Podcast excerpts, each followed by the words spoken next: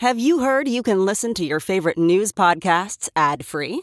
Good news! With Amazon Music, you have access to the largest catalog of ad free top podcasts included with your Prime membership. To start listening, download the Amazon Music app for free or go to amazon.com slash ad free news podcasts. That's amazon.com slash ad free news podcasts to catch up on the latest episodes without the ads. Today, we're going to talk about Democrats finally seizing on a winning formula just in time for 2024. And I interview Congressman Jamie Raskin about the Trump disqualification case in Colorado, Speaker Johnson's embrace of the Biden impeachment effort, and how to best engage with hesitant Democrats ahead of 2024. I'm Brian Tyler Cohen, and you're listening to No Lie. We've got a pretty seismic update with Democrats finally seizing on a winning formula heading into 2024. So, up to now, when abortion rights have been on the ballot, Democrats have won. Just weeks ago, in this off year election cycle, voters in Ohio voted to enshrine abortion rights into the state constitution in a state that's been trending away from Democrats for a decade. On the same day, voters in Virginia rejected Governor Glenn Youngkin's proposed 15 week abortion ban by stripping him of control of both chambers of the state legislature.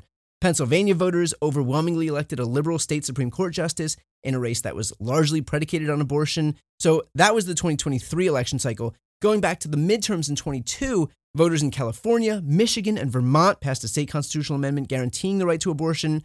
Voters in Kentucky and Kansas rejected amending their state constitutions to include language opposing abortion protections. And voters in Montana rejected a measure threatening medical workers with criminal charges if they didn't intervene in attempted abortions. All of which is to say, in the nearly dozen elections with abortion either directly or indirectly on the ballot, Democrats and the pro choice contingent have won all of them. Their streak is unbroken, regardless of how otherwise conservative a state is. Like from, from Kentucky to Ohio to Kansas, voters are not here for the GOP's extremism on abortion rights. And so here's the good news. Now, pro choice advocates are working to get abortion measures on the ballots in a staggering nine more states in 2024, which would obviously have major up ballot implications for Democrats.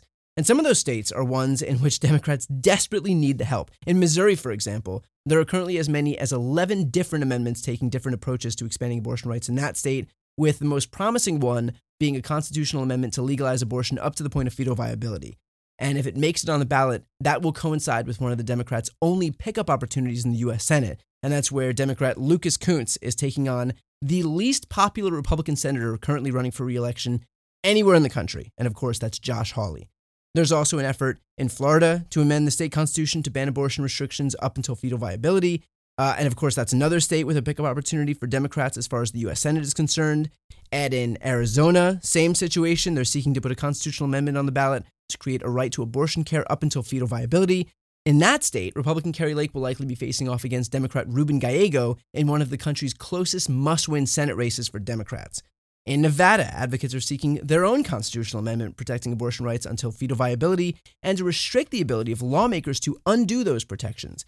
And Nevada is yet another state with a close Senate race coming up. And by the way, the only state where Democrats lost the gubernatorial race in 2022, making that something of a blinking red light for Democrats. So this uh, ballot measure would be desperately needed. Then we head over to New York, where the measure is already on the 2024 ballot. That's a sure thing. But this is a state where we expect maps to be redrawn in time for 2024, meaning we could see a swing of as many as six House seats for Democrats, but that's only if people turn out. An abortion measure on that ballot would clearly help accomplish exactly that. And then you add in Maryland, Colorado, and efforts in uh, Nebraska and South Dakota, and Democrats seem to have finally seized on a winning formula ahead of 2024. Because for as much doom forecasting as we're seeing from the media, the truth is that when abortion rights are on the ballot, Democrats win. Yes, even with Joe Biden as president, old age and all, because despite the polls, despite the punditry, despite the media coverage writ large, Americans are able to recognize that there is one party out there seeking to strip away your rights, and there's another party looking to protect them. That's what's important. We know that the choice here is binary, right? And while people may be able to recognize that Democrats are not perfect, that these elections don't happen in a vacuum. They are a choice between two parties. And one party is currently trying to strip you of your bodily autonomy, and people tend to recognize that when they're casting their ballots. So, as long as Republicans want to continue plowing ahead with their extremist policies, Democrats should make sure that this question is put in front of as many voters in as many states as possible. And luckily, they're not only doing that in 2024, but they're doing it in states where the stakes could not be higher. Next up is my interview with Congressman Jamie Raskin. Whoa, sweet man cave. Thanks. Serious upgrade. How'd you pay for all this? I got a home equity line of credit from Figure. I was approved in five minutes and had funding in five days. Wow, that fast and easy? Yep, the application is 100% online, plus no out of pocket costs. Just fast access to the cash you need. How do I get started? Go to figure.com and get that serious upgrade. Figure Lending LLC, DBA Figure, Equal Opportunity Lender, NMLS 1717824. Terms and conditions apply. Visit figure.com for more information. For licensing information, go to www.nmlsconsumeraccess.org. Now we've got Congressman Jamie Raskin. Thanks so much for coming back on.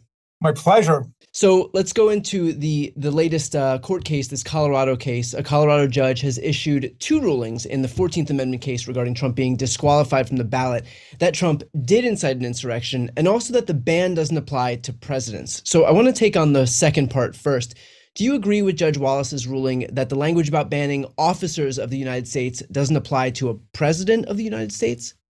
I totally do not uh, agree with that. Um, you know, you would have to believe that the framers of the 14th Amendment specifically banned people from becoming electors for president and vice president, that is, being in the electoral college, but not banning the president himself or herself.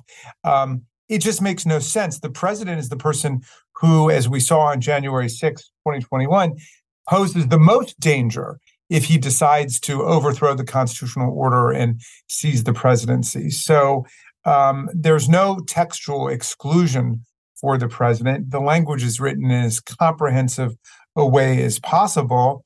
Um, and it seems clear to me that the framers of the 14th Amendment uh, wanted to sweep in the president along with members of Congress, members of the Electoral College, um, you know, and any other civil or military office. It just seems sweeping and comprehensive. And there would be no logic for saying that it shouldn't apply to the president when the president is potentially the most dangerous actor and has the resources at his disposal as the commander in chief of the armed forces in times of insurrection and um, in times of war. So um, I don't agree with that. I, I, do think that Judge Wallace um, uh, did reason properly when it came to Trump having uh, actually participated in insurrection. And that's just an airtight and detailed and comprehensive part of the opinion. And she herself says that, you know, it might sound preposterous to say that it shouldn't cover the president, but that was her reading, and it's all based on the idea that the president takes an oath to uphold and defend the Constitution, whereas other people take an oath to support the Constitution. And Section 3 says that um, n- nobody shall hold an office um, who has um, previously taken oath um, to support the Constitution. And so that's a very thin reed to hang it on. Obviously, swearing to uphold and defend the Constitution is swearing to support the Constitution. right. Well, can you talk about why Section 3 of the 14th Amendment was put in place originally? Because I think the, the history here is especially important. Yeah, I mean, the history is revealing. Um, this is right after the Civil War, it's during the Reconstruction period. There were Confederates um, all over the South, former Confederates who were planning a restoration of their power um, and uh, wanted to get back into office. And originally, the, the, legislative history is fascinating because originally the House uh, wrote a Section 3 that was far more sweeping, and it said that anybody who participated in insurrection shall not be allowed to hold office or vote again at all. And when it got over the Senate, they said that is way too broad. We want to zero in on the bullseye core of people who really pose the greatest danger to the republic. And so um, they said, we're not going to make it about suffrage and franchise. We'll make it about uh, holding office, and it will um, only be those people who actually held office before uh, swore an oath and then violated the oath by engaging in insurrection or rebellion. So you can see how it got dramatically, drastically whittled down. But Donald Trump is right there in the center of the bullseye core.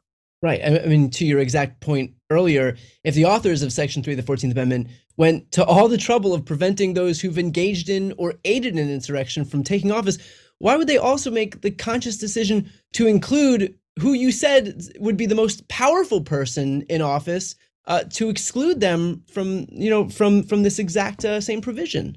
I mean, you'd have to believe that they thought that Jefferson Davis could have served as president of the United States after the war, or Judah Benjamin, or you know someone who had been uh, a vice president um, in the Confederacy. Um, and uh, the, it just makes no sense. I mean, John Breckinridge was a guy from Kentucky who was a U.S. senator before the war. He was vice president before the war, and he was um, expelled from the Senate for treason. On this theory, um, you know, had he been, um, well, I guess as vice uh, as senator, she would say he'd be covered. But if he had just been vice president or president, she'd say he wouldn't be covered. And it, it just seems incoherent. I mean, it almost makes me believe that, well, maybe she was on the fence and she was ambivalent and she decided at her level of the courts, it was too much not only to find that Trump had engaged in insurrection, thus agreeing with the House of Representatives, agreeing with a majority of the Senate, agreeing with the January 6th committee, but also that he would actually be denied a place on the ballot. And she may have just punted and said, let's, I'm going to leave this up to the Colorado Supreme Court. Well, okay, to, to that exact point, um, this judge, Judge Wallace, said just a few weeks back that she was concerned about her own safety. So, to what extent do you believe that Trump's intimidating tactics, for example, may have influenced her decision here? See, I, I was not aware of that, Brian. So uh, that, that's alarming um, that she said that. Look, um, you know, we're living in a time of violent threats, death threats, actual, you know, people like Paul Pelosi um, being assaulted and beaten up. Um, and um, so that intensifies the climate for uh, decision making. And we are talking about him having participated in insurrection. So that's serious business. I mean, there were more than 140 police officers who were wounded with broken fingers, broken toes, legs, noses, jaws, you name it, heart attacks, mace in the face, bear mace. Um, so, um, you know, that may have figured into it, but it's also just possible that she thought, look, um, this is going to be appealed regardless of what I do. And maybe she could contribute most by offering a really meticulous factual recitation of what happened, not just on January 6th, but in the weeks leading up to January 6th. Because, of course, the Constitution here talks about um, insurrection um, against the Constitution, not insurrection against the, the government. Um, and Donald Trump was trying to overthrow the constitutional order and the 2020 presidential election. For weeks, he was trying to do it in the states. He was trying to do it with state officials like Brad Raffensperger. In Georgia, he was trying to do it at the Justice Department. Then, of course, it all came down to trying to force um, Vice President Pence to step outside of his constitutional role and essentially just declare Donald Trump the victor or kick it into the House for uh, a contingent election. But the, the bottom line is that he you know nobody has ever ruled this way before and no president has ever done this before. It is a case of first impression and so she may have thought well i'm going to leave it to the supreme court to make the final analysis. Well, that that's actually was my next question is how much weight are you giving this given that it's already been appealed to the colorado supreme court and will most likely end up at the us supreme court anyway? Well, you know, deference is given to the fact finding judge, the district court judge, on the facts. So um, it would be a pretty radical statement for either the Colorado Supreme Court or the US Supreme Court to overturn the facts as opposed to change the law. So again, I think that Wallace has done the country a big favor in having very meticulous presentation of the different witnesses, who was credible, who was not credible, um, and her best reconstruction of what happened leading up to January 6th, and then Donald Trump's very clear incitement of the mob to go and fight like hell, or you're not going to have a country anymore. Um, so I thought she did an excellent job on that. And the other thing is is a case of first impression with respect to an issue of law. And so the Colorado Supreme Court was going to have to rule on it one way or another, and the US Supreme Court will have to rule on that one way or another. And the question is, you know, I don't think it's remotely ambiguous or inscrutable. I just think it's clear, it's comprehensive. But if you were to think it was any kind of a tie of, um, you know, interpretive methodology, surely um, the tie has got to go to constitutional democracy, by which I mean not what Trump's people are saying, which is, well, just let the voters decide. No, it's got to go to constitutional democracy in the determination of the framers of the 14th Amendment to disqualify people who've been in office and then tried to destroy the republic. Now, while this case is working its way through the courts, uh, Donald Trump has been on the campaign trail himself, echoing language used by the most vile dictators in history. So, what was your reaction to Trump echoing the likes of Hitler and Mussolini by vowing to root out his opponents, um, whom he called vermin? Well, it's all unvarnished now. Um, they understand that um, Trump's not bringing over um, any moderate voters anymore. You know, there there are very few swing voters. I mean, it's not like there are seven million people um, who voted for Biden who are going to change their minds. And you know, Biden beat Trump by seven million votes, and so it's not like there's seven million people saying, "Oh, that Trump guy, well, he really deserves a second chance." You know, um, so what that means is that uh, Trump is throwing caution to the winds. I mean, he is waging war on um, the federal courts, on the state courts, on district attorneys, on the rule of law, on the Justice Department. Um, he's set himself at war against our whole constitutional system and has repeatedly said that you know it's more important that he get back in office than that we would follow the dictates of the Constitution and has called for it to be set aside repeatedly. Um, so you know, the best one could hope for in um, a Donald Trump return to power would be something like Putin. But he's also talking about, you know, setting up camps for undocumented immigrants for 10 million people in the country, mass roundups and deportations. Um, he's calling his political enemies vermin, and he's openly saying that he is going to weaponize the Department of Justice and unleash prosecutors on people who he thinks are beating him in the polls. Um, he seems to think that he's going to be uh, running endlessly, as well as assuming, of course, that he's going to win, um, which seems like an unthinkable outcome from the standpoint of the survival of democracy and um, our country. Well, not asking you to do the impossible and get in Donald Trump's head, but what do you presume is the strategy here by virtue of kind of doubling down on the same kind of rhetoric that would presumably uh, alienate all of those people in the middle who he'd need to actually win? Or is it just to really double, triple down on his base and hope that they're as energized as possible so that they actually end up going to the polls and just hoping that there's depressed turnout on the left? Yeah, they don't have a majority strategy. They have a strategy of galvanizing their base, turning them out, and then suppressing other votes through um, unlawful and lawful means uh, gerrymandering as many districts as possible, uh, installing and then exploiting uh, the right wing pro Trump judges um, in the federal judiciary. Um, they learned a lesson from Bush versus Gore, of course, uh, about the Supreme Court intervening to stop the counting of ballots. Um, and so, you know, it will be um, well, they anticipate hand to hand combat um, in the streets, but it will certainly be um, a, a, massive litigation struggle all over the country as they try to disqualify voters, um, drive people from the polls, challenge voters.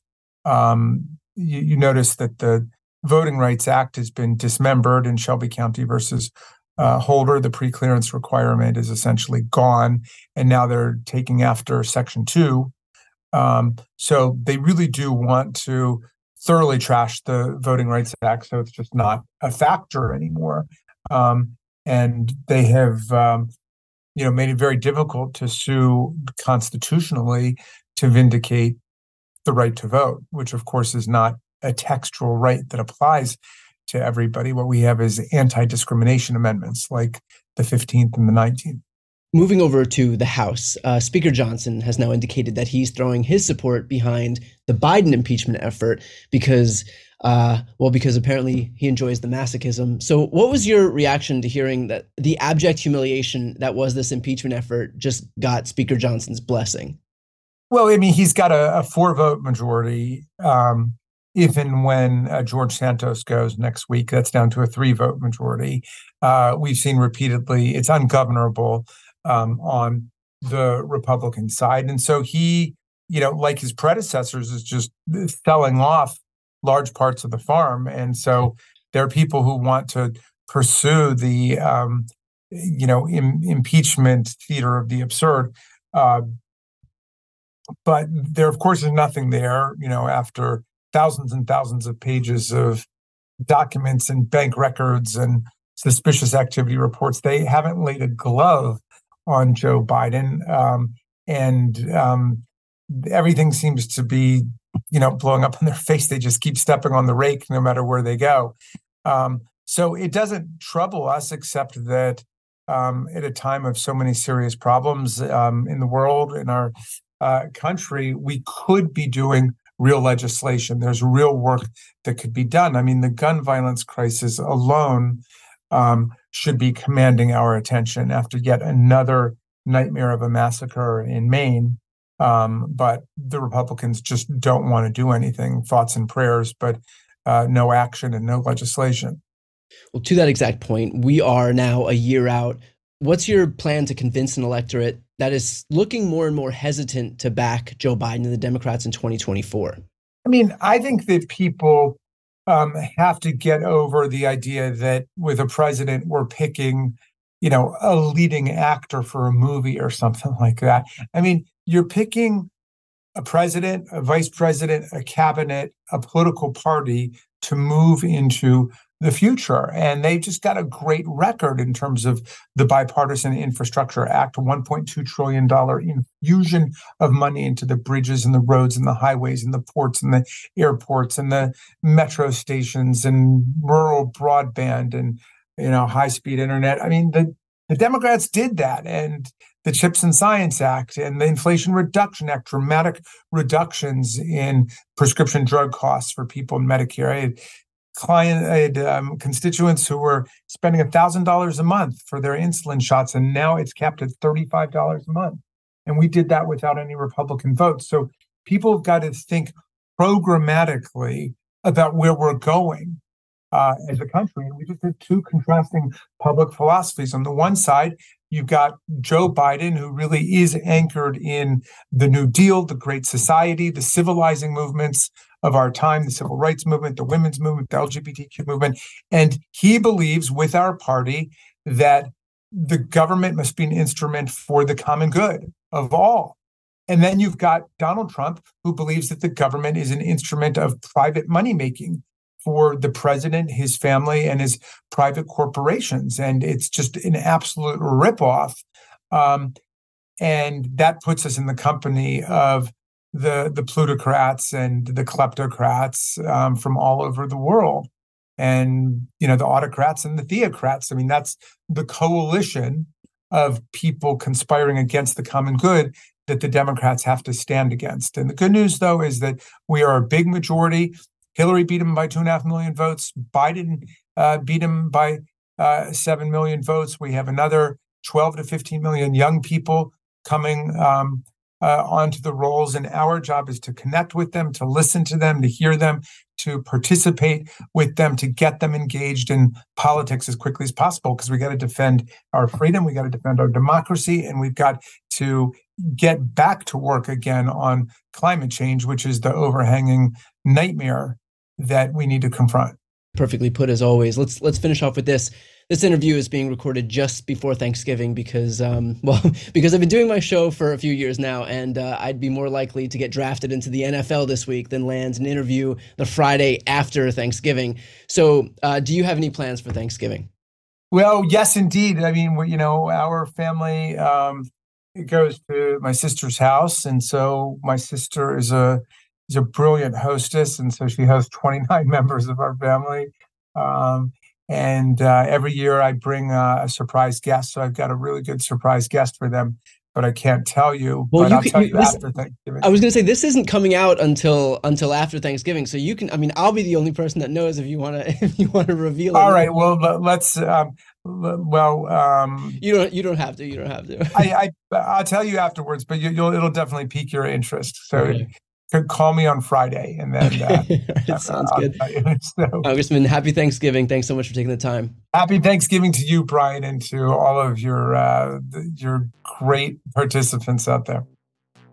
Thanks again to Jamie Raskin, and for everybody listening, I hope you had a great Thanksgiving holiday. All right, that's it for this episode. Talk to you next week.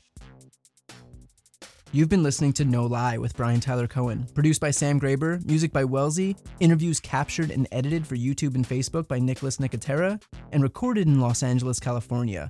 If you enjoyed this episode, please subscribe on your preferred podcast app. Feel free to leave a five star rating and a review, and check out briantylercohen.com for links to all of my other channels.